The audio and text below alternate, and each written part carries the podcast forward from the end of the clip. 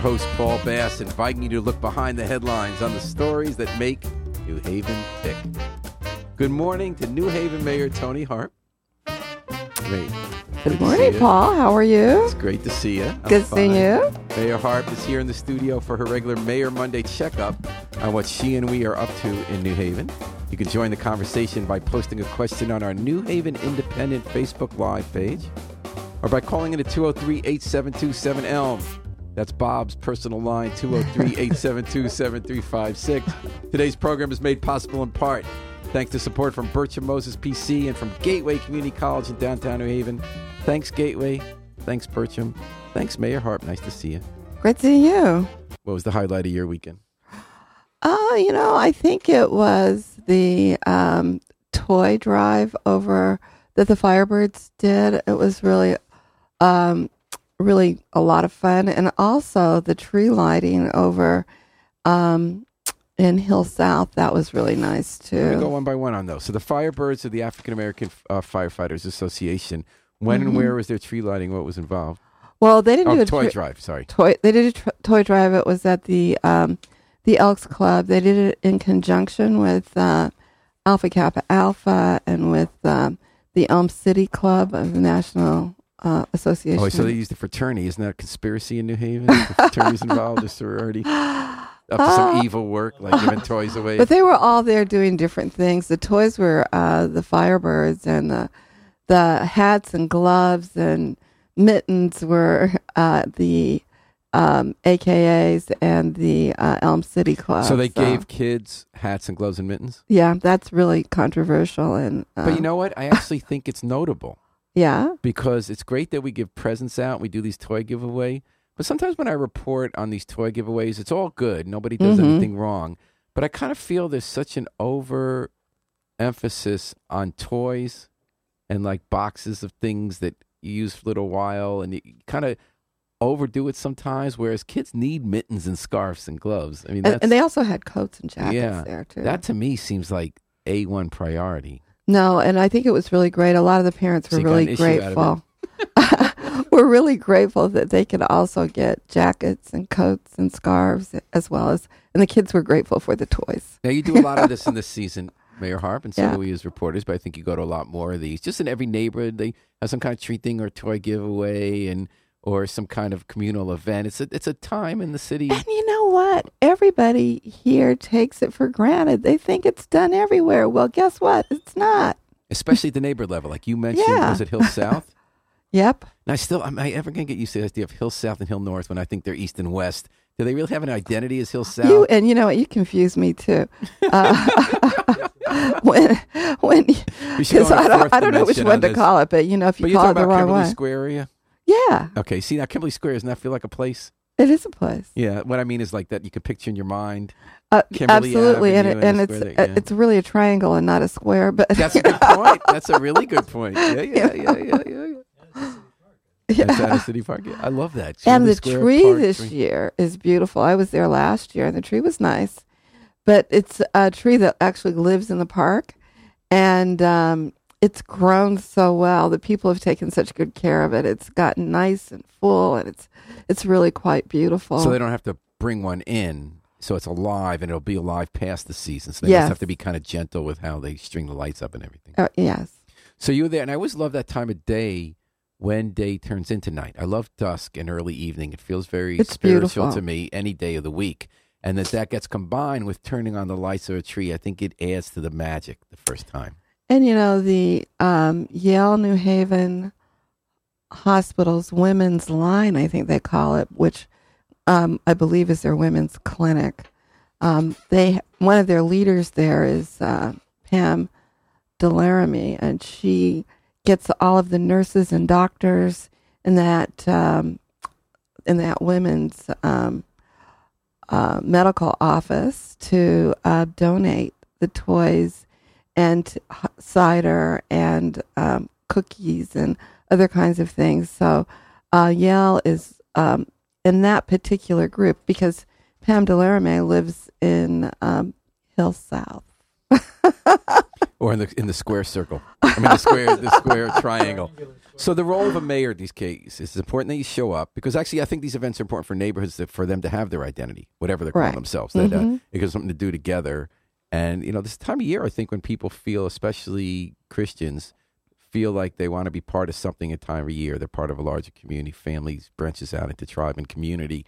What do you feel like when you go, what's your main role there? It's just to show that the mayor cares, a part of enjoying the fun. Is there any other kind of message that gets through? Or is it after the political season a time to just sort of have New Haven be together as New Haven? Well, I think that for a lot of events around the city, people really want their mayor to be there.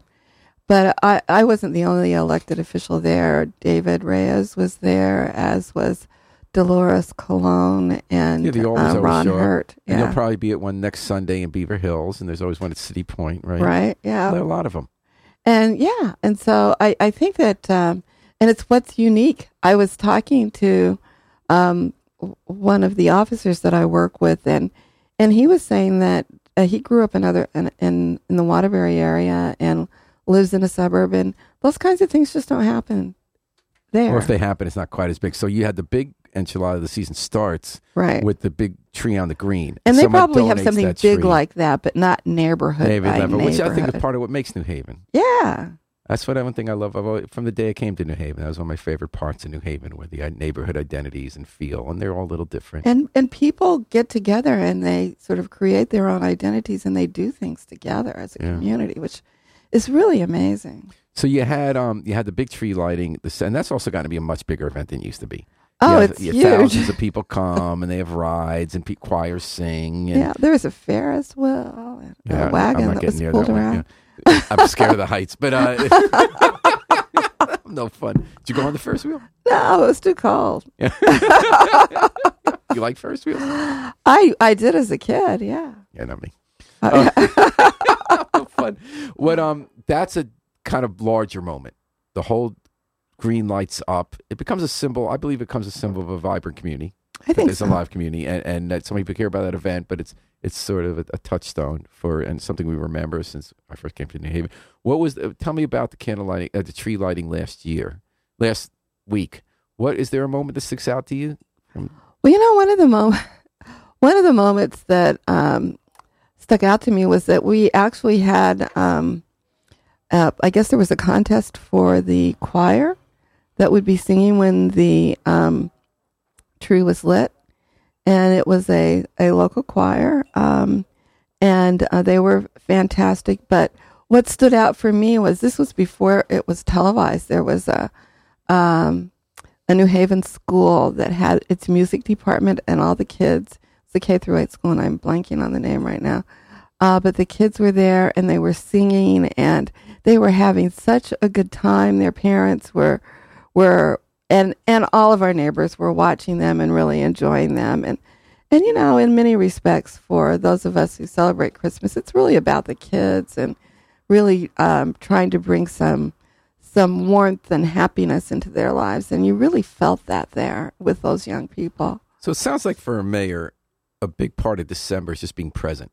It's a time to be a community in a different way from when you're running for office, or, you know, you'll have decisions to make still that every week, but obviously important decisions. But it seems like December has this separate, different kind of assignment to it. It feels that way. And, um, you know, before um, we did that, we did Small Business Saturday. Right. I was going to lead to that. Not just Small Business Saturday. You did Shopping Westville. You yeah. do this idea of boosting local shopping, that you right. want people to buy gifts in New Haven. Exactly, and that we want um, we want New Haven included in their um, holiday celebration, and we want it to become something that they do year after year. So I'm going to make a sick comment. At the, when it affects us in the media is we have fewer obituaries in December. Oh, well, that's good. It's kind of interesting. I don't think it's been scientifically proven, but sometimes people, not consciously, of course, hold off when they die. They might. They, it, maybe it's unconscious, but I think yeah. they really, they have something to live for during December yeah, because there's a lot of togetherness, a lot of love that you don't feel uh, sometimes throughout other parts of the year. But we are feeling love on Mayor Monday at W N H H F M one oh three point five, your home for community radio, okay. and live streamed at new haven event dot org. We got some thumbs up here from on Facebook from Rachel Hirema and Janet Koch. Do you remember Janet Koch? Oh, she yeah. covered New Haven City Hall years ago, New Haven Register. Oh, she yeah, lives yeah. in the northern part of the state now, but okay. she listens pretty largely. Thank you for listening, folks. We got a few questions already. Salt. Okay, let's think quickly. It's not the SALT, like the Strategic Arms Treaty. Aaron Good, believe it or not, that's the first thing that comes to my mind. It's people of a certain age. Aaron Good asked, does the mayor have sense of how the G O P tax plan, particularly changes to the SALT deduction, I guess that's state and local taxes, S A L T, state and local taxes, deduction, would affect New Haven's grand list? Oh, good question. Aaron it Good, is a good Aaron question. Aaron Good asks great questions. He really does, and, and I don't. I have one. He has one other here, which you're going to like okay. too. Oh, but let's talk. Let's see what if you're let's worth see your it's salt. Better than the first one. Well, yeah, yeah, yeah. So salt. Uh, so that is a big part of the, the, the Republicans have passed the tax plan. They're going to have to reconcile it, but a big feature that's going to get them in trouble in non-hardcore red states because they're basically transferring wealth from blue to red states. Red states won the election. And uh, they're, they're saying that you're no longer going to be able to deduct all your state and local property taxes. But they made an exception for Susan Collins. The way they got Susan Collins, the Republican of Maine, to support the plan mm-hmm. was that they had a deduction for up to ten thousand dollars, which I'd like to get back after you hear, get your general statement. Sure. Doesn't mean it will remain in the final reconciled bill because obviously everybody's going to be um, everybody's going to be uh, dealing with that, you know, having some provisions stay. But what's your overall? Refer to that. What do you, your overall take on the? Uh... Well, since most of what we get uh, locally is through property tax, and when I think about the ten thousand dollar deduction, if it stays in place, um, I think that for, and I don't know our average cost, but I would I would think that there would be. Um, A few, and in certain neighborhoods where you you would be hit or not be able to deduct um, your overage, but there would I would say the vast majority of people in New Haven that own their own home would probably be able to yeah. deduct if it their, stays. If it stays. Um, you know, they're trying to get every last cent they can out of poor and middle-class people so they give more and more of these breaks to rich people. It's kind of a bizarre process. It is. But and I, you know what? And it, what's so really crazy is that poor people elected them um, yeah. into the office, and they're just getting hammered. And I think they're just so tired of feeling lectured at and looked down upon by coastal liberals that they're willing to vote against what we consider their financial their best interests. Yeah. yeah. But so I think I, what I hadn't thought about until I read Aaron's question was whether this, for some people, might be a tipping point where they can't pay taxes or they leave town or something. I don't think it's going to have that effect here. It might, probably in Fairfield County. I'm going to say something heretical. What's that? I like what they gave Susan Collins. I think that was one case where the making sausage of legislation works. The overall mm-hmm. tax plan, I think, got worse and worse over the oh, weeks. Sure. I think it definitely had some very reasonable parts to begin with. Um, and that's true with any legislation. But if you think about it, in part, it's punishing states that already charge more taxes to fund government in blue states and rewarding red states where people don't pay as much local and federal taxes, right? Right. And I think that's part of how you win and lose elections. And we're doing pretty well compared to the red states. So my heart doesn't, it's okay to lose sometimes, you know, like politically, that I think red states won the election. And to that extent, that don't bother me until, except I was bothered until that ten thousand dollars deduction. Because right. what that means is that, as you just said, poor and working class people will not be hit. However, I'm thinking about East Rock. So it's yeah, not East just Rock's the wealthy who pay ten thousand dollars or certain parts of Westville. Some people are over that ten thousand dollars tipping point. And while in general, I happen to agree with the Republicans that with something like a ten thousand dollars deduction, it is fair.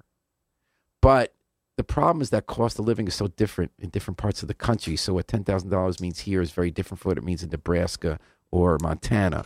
So oh, um, so there are definitely some middle-class families that get hit. And you have that subset of people in East Rock whose homes went up so much in value compared to the rest of our city, so that in the revaluation, in which we didn't raise taxes overall, because it was adjusted, some people got hit harder than others. Mm-hmm. So I do think there's going to be one more poke at the folks in East Rock. Just I think that's going to be hard for them.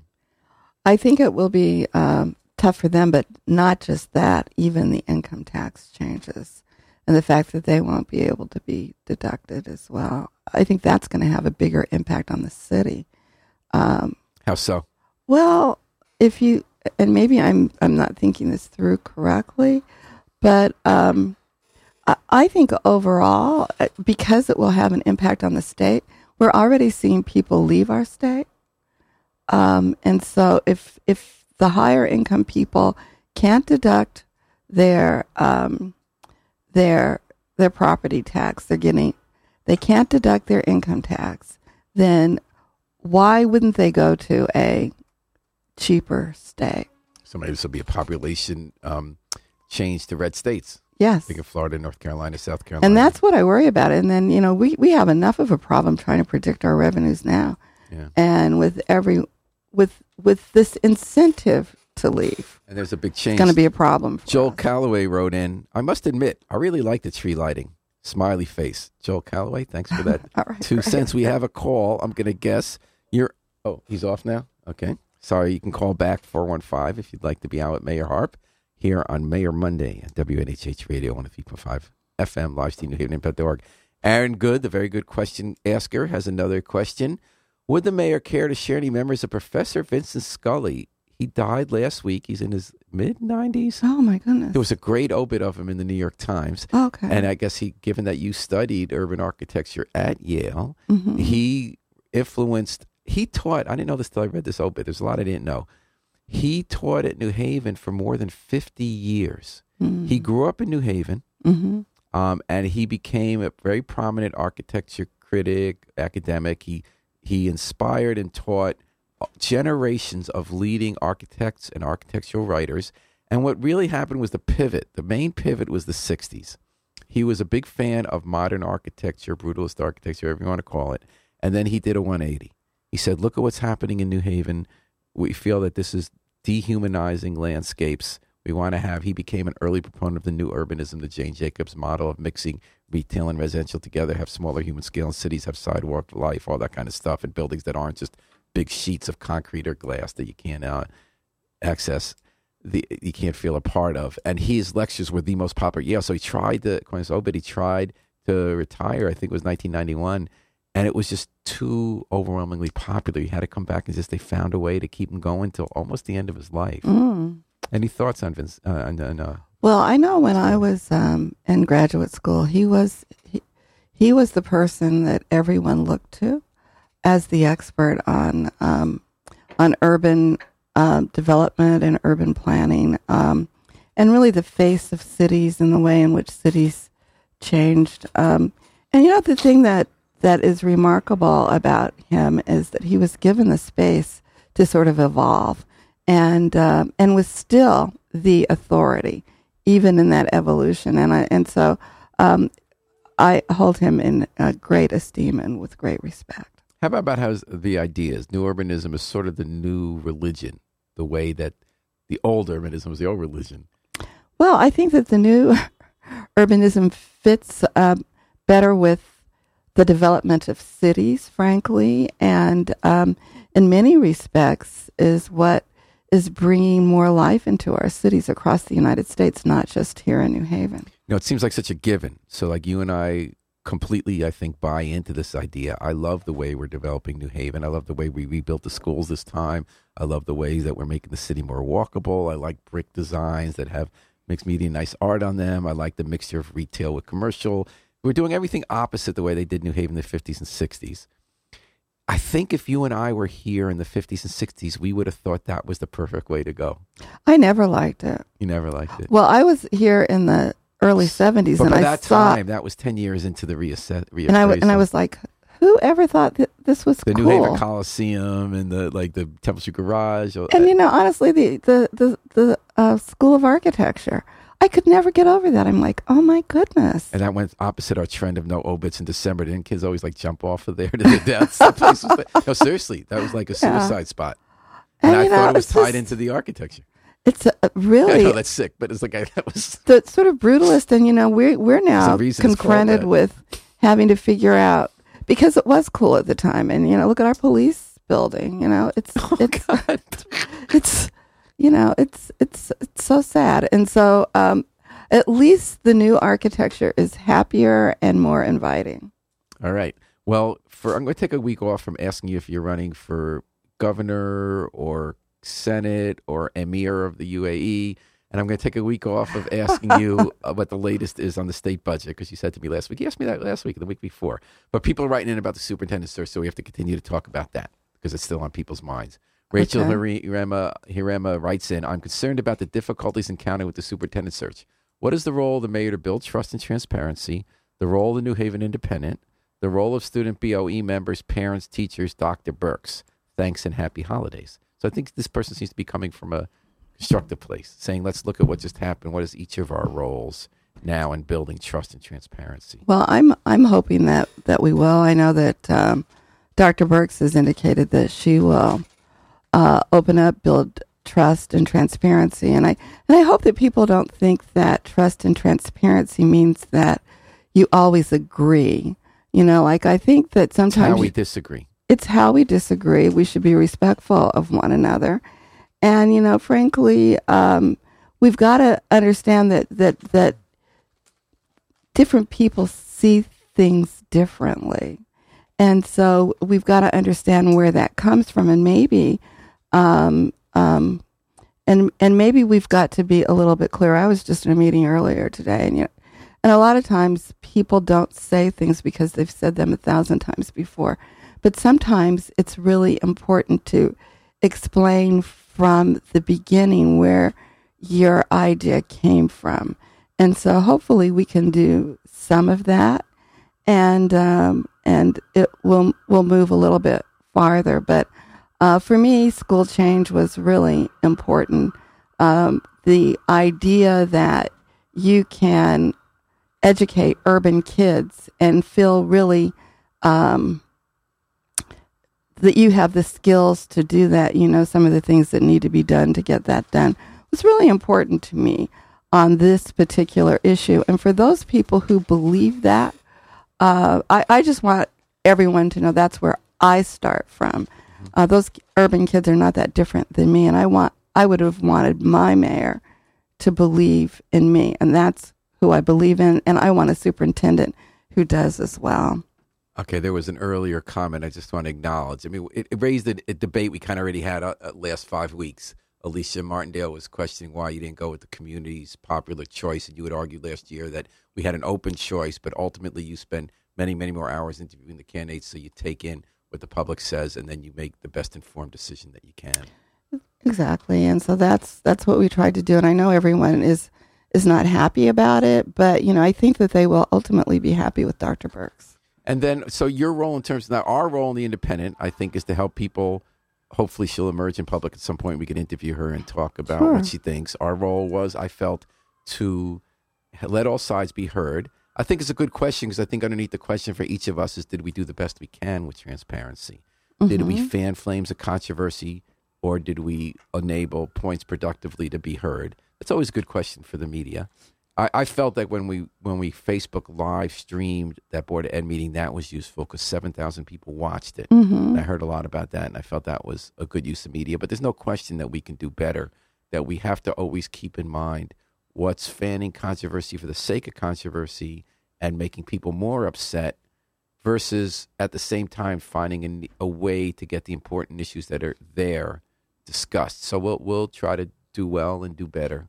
Um, so how are you going to introduce Doctor Birks? I know students wanted to meet with you, I guess, this coming week at a forum, and you wanted them to come, some of the student leaders, to meet with you in your office. How's that going to work? They're all out of people meeting Well, Doctor you know, Birks. Evidently, uh, my understanding is that the students don't want to do that. I'm going to go to their meeting. I had said that I would go, so I will go. Um, as it turns out, you know, everybody forgets this. Doctor Birks um, has another job. And she has some responsibilities at her other job in Hartford. And so as soon as um, she can figure all of that out, and I think that, you know, with a person of her stature, that it, it can't be someone setting a meeting and, and demanding that you're there at that particular point in time. Okay, but yeah, that, I'm, I'm going to need to use this because I got to roll. Um, but, so she and she hasn't signed on yet, right? Aren't they still negotiating the... Um... Uh, and she she's... really not our superintendent yet. She hasn't, um, um, they haven't, she doesn't have a contract, long story short. Uh, her attorney and, and the uh, Board of Education's attorney, I guess, are currently in the process of negotiating that contract. This thing, I, uh, I ran in, I was at, And then it has to be approved by the Board of Education, and I think by, I don't know if it has to be approved by the Board of Alders, because there was a change in state law. So, you know, like to ask her to come and talk prior t- to that, uh, although I think she, she might um, talk. Well, you're saying wait until folks. She starts the job and then she... Yeah, exactly. The um, I happened to run into the theater last night. It was the Long Wharf Theater. I'm going to get back to this for The Chosen. And I ran into someone from New Haven who worked directly with Carol Birks in Hartford, and he was talking, and his wife, how much they were following this. He had a very positive experience with her. Good. And we were talking about how, and it struck me when we were talking, how little anyone really knew her, and it really wasn't about her. I think there were very legitimate questions raised in this process about what people want the schools to be, what direction they want to go in. I'm hoping it's useful and constructive, and that we do learn how to disagree constructively. But it'll be interesting to see what she's like. He said she'll be fine. Like he said, there are people who don't agree with her about this or that, but she's a very reasonable choice, and he thinks she'll do fine. And that the shift, we'll have to shift our attention to that. She got caught up in a much bigger argument that really wasn't that much about her. No, I think a lot that, about process and about charter schools and about, and he said, yeah. he said, and even the stuff that people, and he can't know her. He said it was interesting because he knows her, and it's not like he's her biggest fan. He said she was good, she'll be fine. He said it really, what people even said about her didn't connect to any experience he had. He said she really wasn't this like manic charter person, wasn't the, you know, yeah. and that you can find people who do or don't like anyone who's had a position that's public. You can find articles that support or not support your position, but it's cherry picking. And his take was sort of like, it'll be interesting. She's a reasonable person. I hope she succeeds. And it'll be interesting to see the discussion shift to her and her ideas as opposed to what it was before. And I, and I do think that, you know, there are a lot of fears that had to do with some things that happened previously with the um, New Haven Public Schools and Board of Education around charter schools that people were concerned with. Um, this whole, and there is, there's a debate going on in education about data and how it should be used. There is. And, and um, so whenever anybody says data in a public forum, it's, it's a charged word. And so, you know, like, but you know what pe- most people don't know because they weren't in the smaller meetings is that everybody talked about data. So, you know, like because she said it in a public meeting doesn't mean that, that you're not going to have somebody using data. They all talked about using it. Uh, they all were going to use it in ways to sort of move the district forward. So, uh, so charter schools data, uh, I think were sort of really non-issues. All right, and let's move on from that. And let's remind people that are listening to Mayor Monday on W N H H Radio, your home for community at one oh three point five F M, live streamed at new haven independent dot org. We got some other questions coming in. Tom Breen, can you please give an update on the domestic violence prevention programs that you're planning on putting in place in your third term? So what what we're doing is we're in the process of, of we hope to have a family justice center, and that will be one-stop shopping for someone who, uh, some family that is confronted with domestic violence. So we're going to be working um, to try to get that established. But beyond that, we also think that uh, we'd like to see if there's a way to um, work on individuals who are, are more often the perpetrators and and um, and are sort of dysregulated and use violence as a way to express themselves. And so we've asked the um, Department of Psychiatry over at Yale to to take a look at it to see if there are any best practices that we can use for people when they are in the lockup, when we have them, or can recommend to the judicial branch. And so those things are in development phase right now. Uh, they have been looking at it for perhaps about a month. I've given them six months to come back with proposal, and um, I'm really excited about it because no city, to my knowledge, has um, addressed this aspect of it is domestic. You're talking about, in addition to helping those battered, work with the batterers too. Yeah, very, very, very interesting. I would look back, look forward to you coming back on a future Mayor Monday and tell us what they told you. And you know, I mean, there are all kinds of things that we need to to think about in terms of our system and and people who um, don't show up for their court dates and other kinds of things, and so. So we're going to be taking a deep dive. All right. What is the latest? Another question on Facebook Live. What is the latest with lo- Live, Work, Learn, Play at the old Coliseum site? Yeah, that's been just like off the radar. It has been off the radar. And um, We're in the process of trying to, to negotiate with the developer um, to begin the project.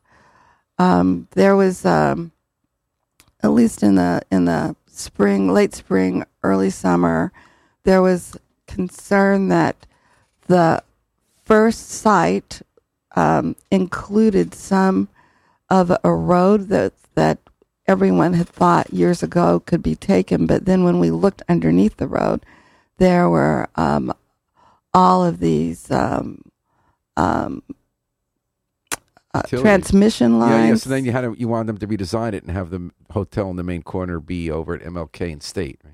Right, and so we wanted them to redesign it. So negotiating that, um, getting them then to negotiate it with the architect, all of that has taken time. Um, what I've asked our development people to look at is whether or not they think this is ever going to happen. Yeah, I mean, is it that? You know? I mean, you came into office with a deal that said they have, four, I think it was fourteen years, right? But that there might be provisos in there that if nothing's happening, right, then we might be able to. Um, to find a way to get them to quit the project. Why do they want to be in so long? I mean, their own website says that construction will have already begun two years ago. I mean, what, what, what, what is their deal? Well, you know, I think that they would like to see it work. They see the potential. And, uh, you know, in all honesty, I think all, it just seems like whenever you sort of move one step forward, you end up moving a couple of steps back. Well, that might be cursed. There might be a jinx in that, but so much is happening all around it. I mean, we are still in that building boom. Last week, we talked at length about how quickly the Audubon Square project is going. Right. And then last week there was big news, and I always feel like people don't talk enough about this. Those fourteen, oh, eleven point four acres, I think it is, in the hill that's sort of between the medical center and the Union Station. We're talking between the Churchy South Road and Congress Avenue. There, that since the middle sixties, that's been a wasteland. Right. And we've tried to build on it for so long, and then you guys found a way by not reconfiguring a road, actually, to get someone to be able to build there. And it's going to be hundreds and hundreds of apartments and offices. And Randy Salvatore, who has a good track record and stuff up, is doing it. And a big break came last week. The state, despite having no money for most things, approved five million dollars so that the first one hundred ten apartments that he builds there on the site of the old Welch Annex mm-hmm. will be affordable. Now, there's always the debate about affordable is, and it's a good debate. But mm-hmm. the big picture is that you're pursuing a strategy that when people build in New Haven, we used to have to bribe them to build. Now we don't have to bribe them because they can make money with market rate apartments and build up our tax base. But ra- New urbanism. New urbanism, right. And part of new urbanism being that we have a mix of uses and a mix of people. So you're right. trying to get, with the at the urging of the neighborhood, thirty percent of all the new housing, more or less, to mm-hmm. be affordable in some way. And that five million dollars is going to make it happen there. The approvals are in place, and phase one is about to begin. He no. said he's going to be getting the shovels in the ground now because of that vote last week from the State Bond Commission. He says thirty-three of the one hundred ten apartments will be affordable, and I think at the beginning of the year we're going to have two major projects getting moving. I think it's great, and you know it's unfortunate about Live, Work, Learn, and Play.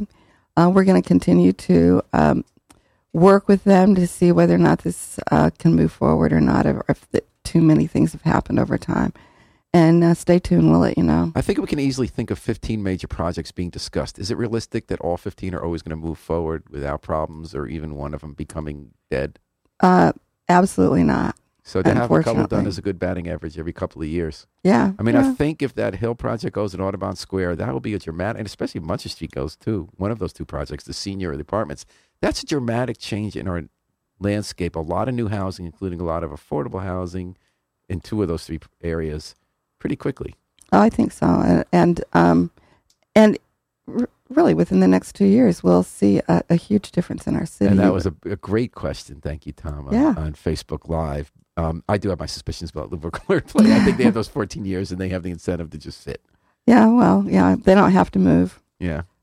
But, um, but there was another interesting idea that came up about development on the Pundits program on Friday. Mm. So I was going to Howard Avenue near Hill South.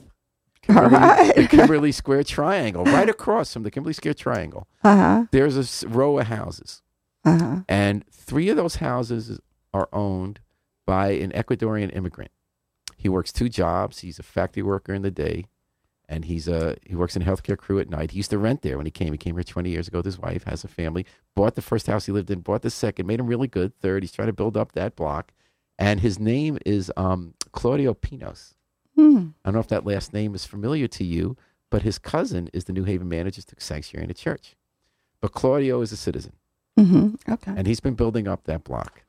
That block also has a building that for five years has been owned by J P. Morgan Chase Bank. Mm. And they have done a terrible job of keeping up that blank bank, that block, that house. And your L C I, Livable City Initiative, has been after them for years to keep it boarded up because they haven't. To keep all the trash off because they haven't. And so has Claudio Piños because he has everything invested there. Right. And they, so about a year ago, there was a fire. Mm. And it almost burned down. Luckily, no one died, but they think there was a squatter in there because it wasn't secured. L C I turned it up, and they wouldn't even admit they owned the building. Mm. And one of your L C I people, because they kept after them, had the fines up there now, sixty thousand dollars worth of fines on that building. And they went through Dick Blumenthal's office, who finally got J P. Morgan Chase to get someone to admit they owned it and said, we'll fix it up. And then they said, well, we, we didn't get around to it. And there was a second fire a few weeks ago that burned it to the place that had to be demolished.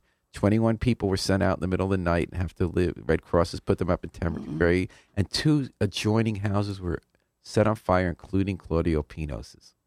So he's working with Jim Tercio, your building official, because he doesn't want to tear it down. If he gets enough insurance money, he's going to go back to fixing up. He's not giving up. But that's a problem, these banks from out of state. And I would say that I don't know many other cities that are as aggressive as we are trying to stay on top of it. We used to have an estimated fourteen hundred vacant properties in the city.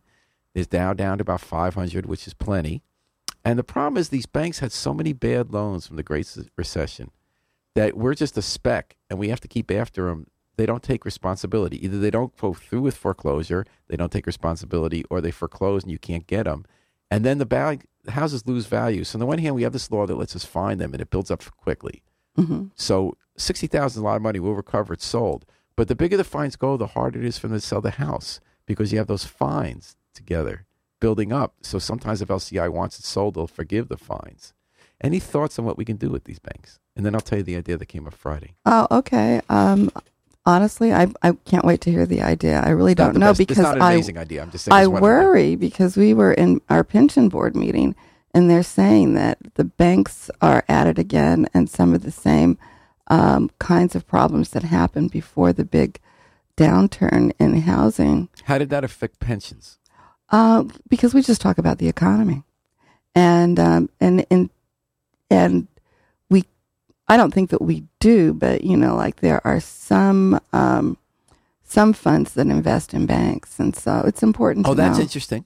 Yeah, and uh, I actually think New Haven does a lot of things right. I think the fact that we have this law that's ninety-nine dollars a day and the interest builds up, and that we could take it by eminent domain.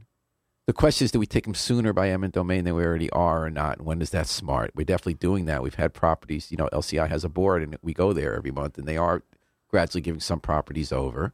Um, the idea that came up Friday was whether cities can unite, because this is by no means a New Haven problem. This is a mm-hmm. city's problem and towns. But, you know, you're part of a group with Bill de Blasio in New York of mayors wanting to push an urban agenda. You're the president of the African American Mayors Association.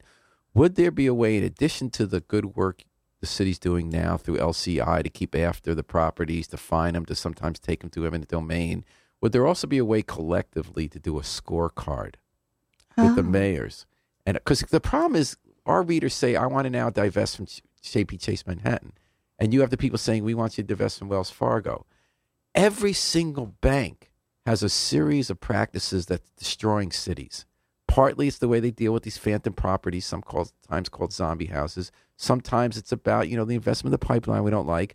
Other times it's just they have predatory practices that are now with the take with the destruct, gradual destruction Consumer Finance Protection Bureau under May, President Trump.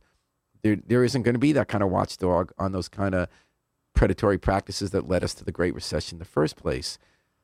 In addition to what we're doing already, I'm wondering whether a national group of mayors can reduce a scorecard and then collectively exert consumer power, municipal power on the banks that stand out the most because they all stink.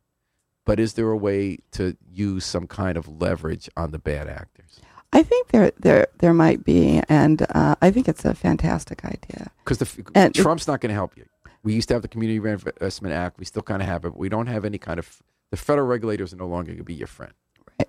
And so the, the real way is to is to go after. I, I think it's a, it's a great idea. So what, we would need some help uh, developing the scorecard and making sure that it's consistent across cities, and uh, and then uh, a way to implement it. I think it's a phenomenal idea. And then idea. Maybe call on action, like you're going to have all these cities to vest and all. There, two-bit Harvey, Harvey Coisen's dead. You remember him? He used to work with community. Yeah, he's yeah. a retired banker who helped us with Community Investment Act. There's a guy named Corey Stone in Hamden who also builds in New Haven, who helped Elizabeth Warren start the Consumer Finance Protection Bureau. Mm. And maybe he's someone we could tap people. There are a lot of people who could tackle work. And there's also a woman, I forget her name, who's a new two-year fellow in New Haven to work against predatory banking. Oh, okay. She was on our show, and they're like fair housing groups uh, and banking groups have these people littered. Yeah, so yeah. It's, I, it's not, I think it was Babs Rolls-Ivy had that idea that was a killer. It's it's a, it's a great one, and if we could pull together the intelligence to do the scorecard, I'd be happy to take it with me wherever I go and say, look, why don't we get together and do this? In the meantime, my hat's off to Livable City Initiative. I, we've always loved covering the work that they've done with the zombie houses and the banks. And it's always fun for me to go through the files to look at the frustration of over a year trying to find a human being to take responsibility to answer your call. Mm-hmm. And, you know, like, uh, so my, my hat's off to that. And I want to remind you, listening, we just a couple minutes left on uh, on Mayor Monday. Hey, another idea that came up was how are we going to deal with keeping cops here? Because this time every year when mm-hmm. suburbs are raiding our cops, and we, you have ongoing negotiations with the police department. We've talked about this on the show. We don't have, we're in financial straits. You know, luckily we're not in crisis the way Hartford is and Bridgeport has been and might be. But like every city and town in Connecticut, we're going to have to cut because of state cutbacks. And yet we have this problem with losing police officers to other departments because they can pay more and give better benefits. You talked about addressing that in negotiations. What is the update? And then I'll tell you about another idea that came on a show with John Verlecka. Oh, really? Oh, okay. Uh, well, we're in the pro- well. There's there's still a negotiation. It hasn't been resolved yet, but I think everyone recognizes it as a problem. So um, we'll see where the negotiations take us. But we are going to do what we can. The other thought we had was to uh, go to the General Assembly and see if they would help. Um, by making cities pay um, the, the real cost of taking someone and looking back longer than five right, years. Right, so now they once they hit, is it even, isn't it like two years? Once they've been a cop for two years, they no longer have to pay us. Because the idea is that we pay to train them, then the, cop, the suburbs poach them. I mean, even Madison's been poaching us. Everyone's been poaching yeah. us. And that two years is not a long time. I forget if it was thirty or forty thousand or more that we're paying to train each of them, probably more. More. It's around sixty-five thousand. So, and what do we get back? Um, I think it's a couple of thousand. It's not and very And plus, much. A lot of times what they're doing, I was looking at the latest list, they wait more than two years, we don't get anything. So yeah. you're saying that one answer might be go to the General Assembly to raise how much they have to pay us and maybe the number of years? Right, right. And uh, any thoughts on numbers or just a general concept? Well, I think they should pay us what it costs us because I, I, I think that we should see this as problematic. Um And, and not do what we can to actually uh, to to help it along, which is what we have now. Also, I'm, I'm sorry. No, I was just going to say, you know, we have some of the best training in the state uh, for urban police officers, and uh, I would say I would say that our police training, and I know that I'll, I'll probably get in trouble for this, is even better than Post's mm-hmm. because of the work that we do with our police officers on uh, de-escalation. And we do some, have a really good. Yeah, and and so there ought to be something that we pay that is not just what it costs to train them, what it would cost at Post, but what it costs us, and what the loss of a police officer costs us. The um, so the big dilemma. This is one of those non-ideological challenges for a mayor in modern mm-hmm. day is that you don't have much money to play with. None, and yet and yet. You, everyone seems to agree we need to pay our cops more and give right. them better benefits to compete the suburbs. How does that get solved? Uh, you know, in all honesty, I don't know. But one of the, I mean, we don't even have to go to the suburbs. We just have to go to Yale Police. They make so much more money than um, than our police officers do across our whole spectrum of of of, of officers. So um, I, I really don't know how we, we solve it. But, you know, one of the things is that we should really, our payment in lieu of taxes should go back up to seventy-seven, like it it, it, it was intended to. What is it now? Uh, it's, I think it's in the low thirties, and probably after this uh, General Assembly, and it's probably in the twenties. Wow. Wow. And I know there are two forms of pilots, so there's two. Yeah, there's college and hospitals there, and there's uh, and there's um, state pilots. Uh, John Valeka's idea, retired okay. New Haven cop. Yeah, what was his? Goes completely counterintuitive against everything New Haven officially says it believes. So he says we have five hundred cops. He said there's no positions. There is no way we're going to be able to pay to pay cops what we need to pay them or benefits. Why don't we go to four hundred cops and reexamine a fundamental part of community policing, which is walking cops? He believes that walking cops don't add. Like most of us believe, walking cops get make you get to know the cops, have start problems before they start. It's a real fundamental part of community policing. He says he doesn't believe it works. He believes you can get out of your car and walk, get to know a neighborhood just as easily. It's a more efficient use of of uh, of resources, mm-hmm. and that if you went to four hundred cops, he believed we'd be just as safe, and that we could afford to pay him more. I don't agree. And I know he's a really smart guy, and I know he's been looking at this for a long time. I I think the intangibles um, around community-based policing and a walking beat uh, outweigh uh, jumping into a car. It's too impersonal. As we said, we know how to disagree in New Haven very respectfully. Yes, we do. And I really like him, and he has a lot of other good ideas. Yes. And you and I, I, I love when we don't agree. It's not that often, but like I, I enjoy the way, I, I think you're a very easy person to debate with. So where are you flying to next now that Tweed has hit the big time? Well, we're excited about Tweed and the Jets, Jets. And you know what? Nobody heard them come in. That's how quiet they are. Now, so, so they have new Jets that have more seats. They're already filled up. There's more demand. I heard a rumor they're thinking now not just having more seats per day, but they're thinking moving to more flights per day.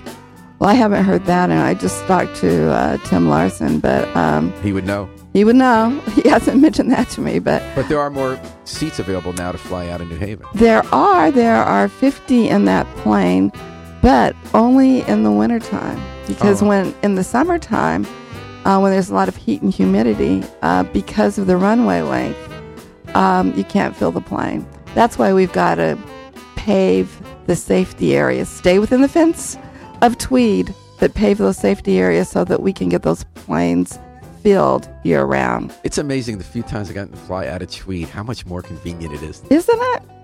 And some of the people in the East Shore who don't, as a religious article of faith, oppose anything involving an airplane at the airport they move next to, say that they love when they can actually walk to the plane. That's quite a quite a. No, they can, and you know, honestly, that'd be a reason to buy there. And you know that we've soundproofed. Uh, we're going to soundproof over one hundred eighty-four um, houses. We've already done uh, about fifty. But there so always be some be, people as that they're just against the it to be against it. But you know, oh, like they just don't want any planes on the East Shore. And you know, in all honesty, I was out there when the first jet came in. You really didn't hear it. It's those propeller planes that aren't going away, folks. Get the jets, and at least you get the help of the F A A. All right. Well, we got the help of Tony Harp today on Mayor Monday. Thank you so much, as always, for coming in. It is always a pleasure as you fill us in on what's going on in New Haven. Any big events this week we should know about later today or this week? Uh, you know, I can't think of anything, but we'll talk about it next Monday. All right. Okay. I'll be here. Once you be there, it'll be a date. And thanks to Bertram Moses P C and Gateway Community College for providing financial support for today's program. Thanks for your comments, folks. We got to most of them, and we love when you when you write in. We're going to take it out with the Afro-Semitic Experience performing I Wish I Knew How It Would Feel to Be Free from the C D A Plea for Peace. This is Paul Bass reminding us all that we do know what it feels like to be free. We just have to book our flight. Book your flight and fly free with us all day and all night long here at W N H H, New Haven's home for community radio.